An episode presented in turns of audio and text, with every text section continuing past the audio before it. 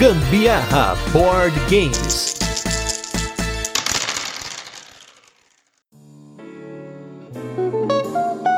Fala galera, beleza? Aqui é o Gustavo Lopes. E eu sou a Carol Guzmão. Esse é mais um episódio do Gambiarra Board Games, um podcast sobre jogos de tabuleiro que faz parte do portal Papo de Louco. E no jogo desse nosso 12 episódio, você vai se tornar um dono de boteco. Você vai disputar com os outros concorrentes de botecos para verificar quem que é o melhor da cidade no jogo Taverna. Antes da gente começar, a gente queria comentar duas coisinhas. A primeira delas é que na semana que vem, agora no Halloween, dia 31 de outubro, nós vamos começar um sorteio e quem ouvir o cast da semana que vem vai ter mais chance de ganhar. Além disso, o Papo de Louco, juntamente comigo, Gustavo Lopes, e a Carol também, né, que... Na arquibancada. Na arquibancada, participamos do Up ABC Magia e Bruxaria. É um evento de animes e cultura pop que tem aqui na cidade de Santo André, em São Paulo, e nós tivemos a oportunidade de estar no palco fazendo uma bagunça com a galera com o Ultimate Anime Fight, que na verdade é um quadro que a gente bolou junto com a galera para brincar um pouco, falar um pouco sobre os personagens de anime, enfim. Foi bem legal, a gente espera que nos próximos anos aí, tanto o Gambiarra Board Games quanto o Papo de Louco participe de mais eventos. Então, bora focar nos board games, porque aqui não é o Moshiroi. Então, bora seguir com o nosso foco aqui, que é board games. É isso aí.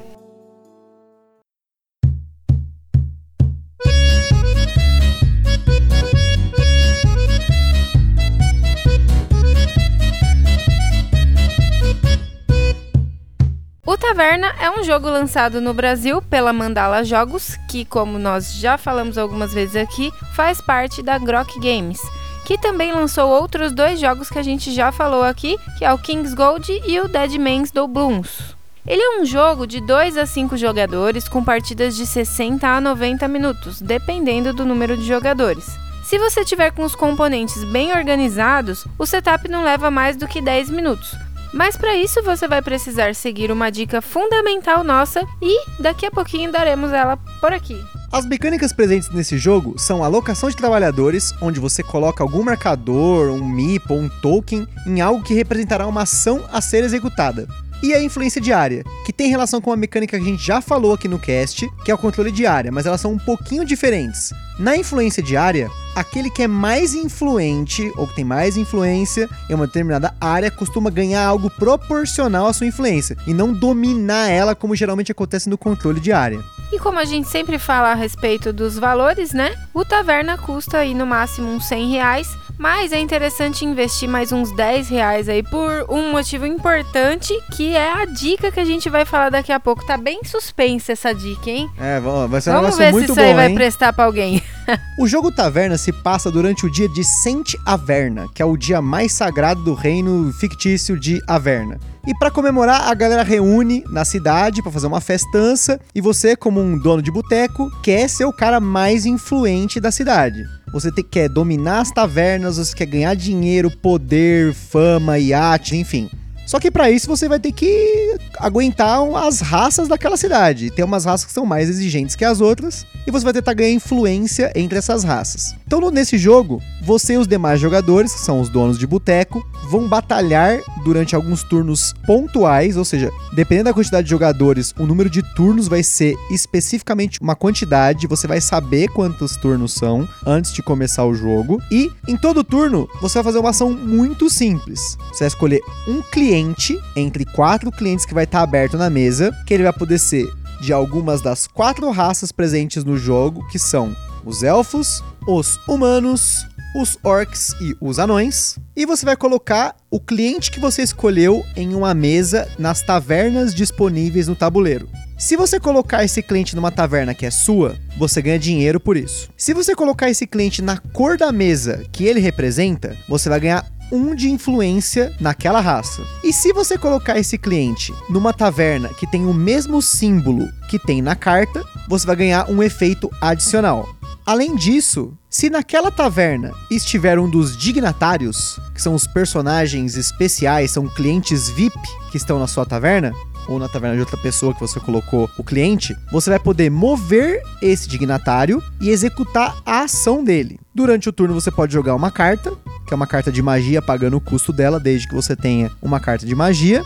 E, em teoria, o jogo é basicamente isso. O problema é que o jogo tem um monte de formas de pontuar além dos efeitos que desencadeiam de acordo com o que você vai realizando. Por exemplo, os dignatários, eles têm funções específicas. Cada dignatário vai te dar um efeito especial e esse efeito especial você paga por ele para que você execute. Por exemplo, tabelião, você pode mover o tabelião para uma taverna que você não é dono e comprar uma ação daquela taverna por um valor, que no caso é o valor que vai estar escrito no tabuleiro, ou você paga 3 a mais para dar uma de trairagem e tirar o domínio, né, a influência diária de um oponente e comprar aquela taverna com um valor mais caro. Você também pode, por exemplo, mover a princesa para ganhar favores reais, dependendo da quantidade de dinheiro que você paga para ela. Você pode ganhar um, dois ou três favores reais. A embaixatriz permite que você pague para ela para aumentar a influência que você tem sobre determinadas raças. E o Gobtrotter, que é o a gente fala que é o gnomo, é o narigudo, whatever, vocês vão ver nas fotos. Ele permite você adicionar novas habilidades, vamos dizer assim, para sua taverna. Geralmente cada taverna começa com uma, que ela pode ser o livro, pode ser a harpa ou pode ser a cerveja. E você pode adicionar habilidades na sua taverna e ganhar pontos por isso.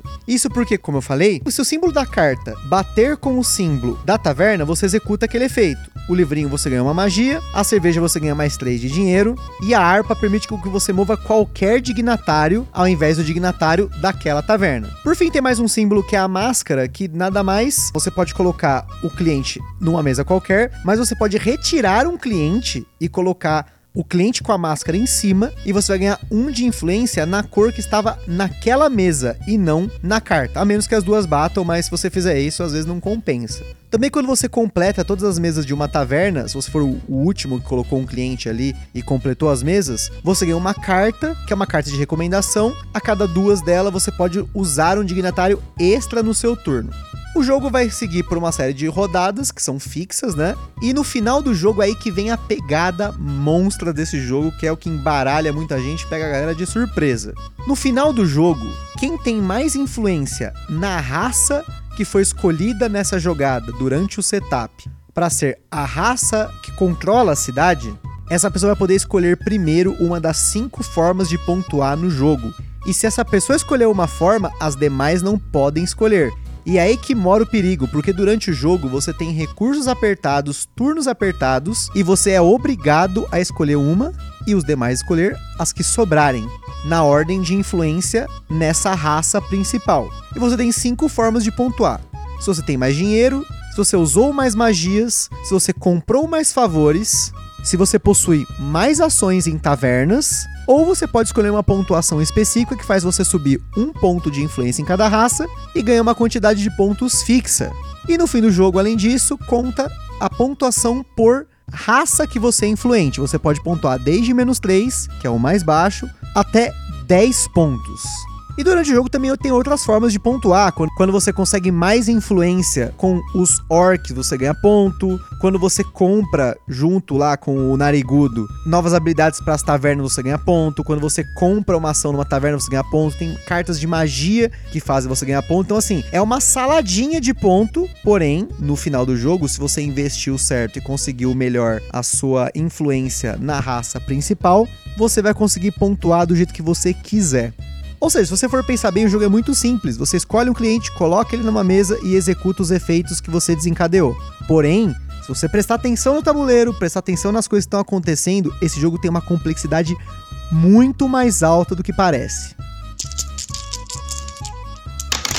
Mas antes de continuar, queríamos só dar aqueles mesmos recadinhos de sempre.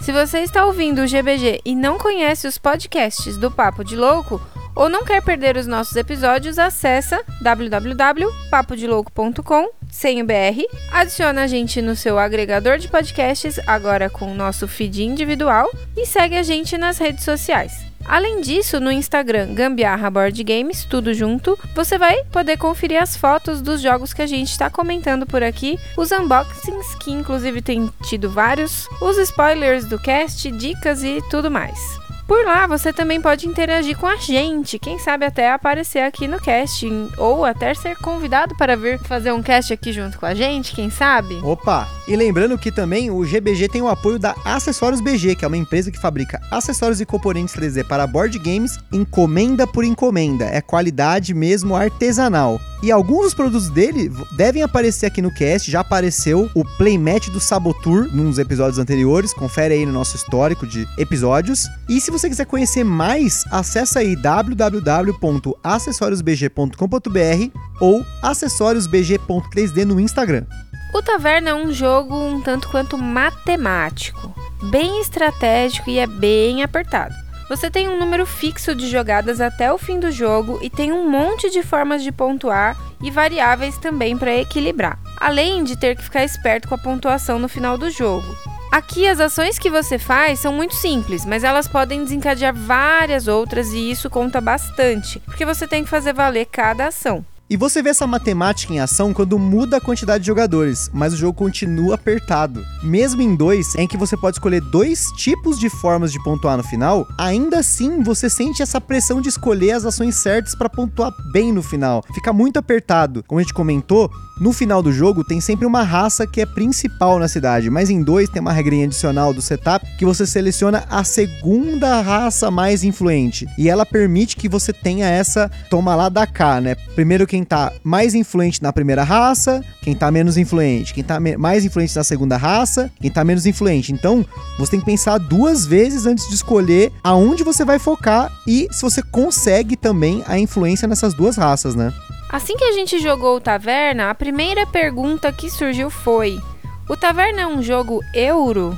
Só para esclarecer, se você começar a se aprofundar no mundo dos jogos de tabuleiro, eventualmente vai se deparar aí com dois termos que costumam dividir os jogadores mais extremistas, que é o Ameritrash ou o Eurogame.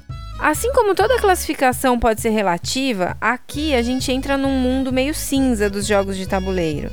A galera define como Ameritrash os jogos que, entre aspas, né, estilo americano, que tem muita sorte envolvida. O tema geralmente é parte principal do jogo e tem muita bagunça, muita treta envolvida ali também. Seja entre os jogadores ou contra a máquina, por exemplo, em jogos cooperativos.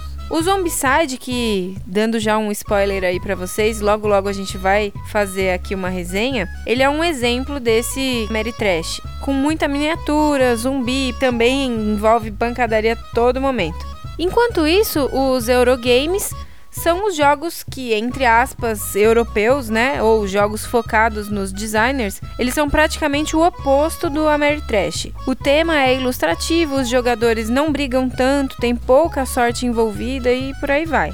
A nossa turminha que joga sempre aqui, né, com a gente, eles têm uma certa resistência a esses jogos mais estratégicos. E eu me incluo também. São esses jogos euros, né? E o Taverna teve essa mesma reação. Então, como a gente não achou ninguém por aí afirmando que o Taverna realmente é um jogo euro, o Gambiarra Board Games de primeira mão chega aí a, a lançar essa pergunta: é ou não é? Lá no Board Game Geek, que é o maior portal de jogos de tabuleiro do mundo, tem uma listinha que define os critérios para um jogo ser determinado como euro.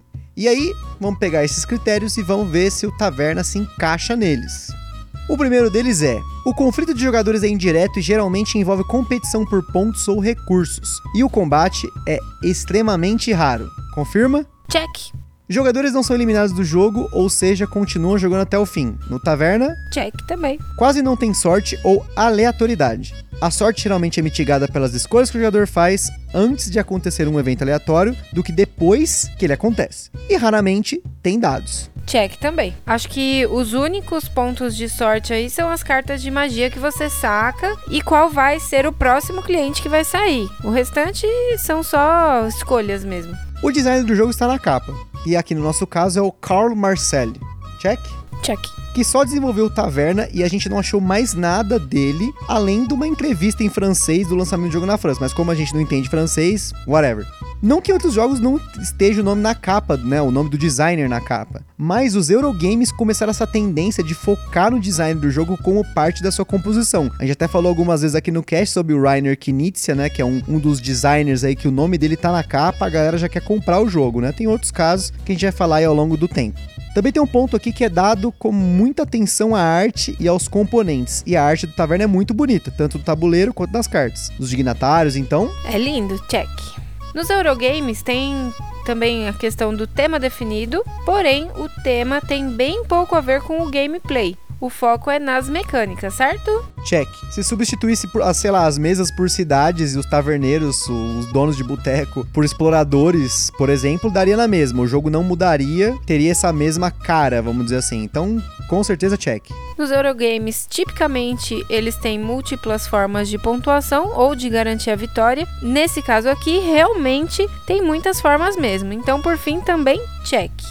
Bom, acho que, né, temos o vencedor aqui, né? Porque com check em todas as categorias do Board Game Geek, que é uma autoridade aí no que diz respeito aos jogos de tabuleiro, acho difícil alguém retrucar que o Taverna não seja um euro. Lá no Instagram, o Samuel Carvalho também comentou que ele considera também o Taverna como um Eurogame. Boa, Samuel, é isso aí. É isso aí, é nós, estamos no mesmo time. Bom, o Taverna é o típico jogo que eu gosto pra caramba, assim, e eu tenho sempre vontade de jogar, porque ele é um desafio jogar. Essa coisa de você ter essa quantidade de pontos pra você pontuar e você querer fazer várias estratégias durante o jogo, eu acho muito legal. Mas acaba ficando de escanteio, porque a galera que a gente costuma jogar curte uns jogos com mais interação e menos matemática. Agora, por mim, o Taverna ia ver mesa de assim, dia não, mas, né? Bom, eu curto mais realmente aqueles jogos mais lúdicos, apesar de ter alguns desses jogos mais matemáticos, às vezes eu me dou bem, mas não é por estratégia não, é que eu vou muito no vamos ver no que dá e às vezes dá certo, sem estratégia nenhuma, mas curto mais mesmo é aqueles mais lúdicos. Agora, sobre aquela dica que a gente ficou de comentar, aquela super misteriosa e tudo mais, é que seguinte, o Taverna é um jogo com um monte de componente, vocês vão ver aí no, nas fotos no Instagram,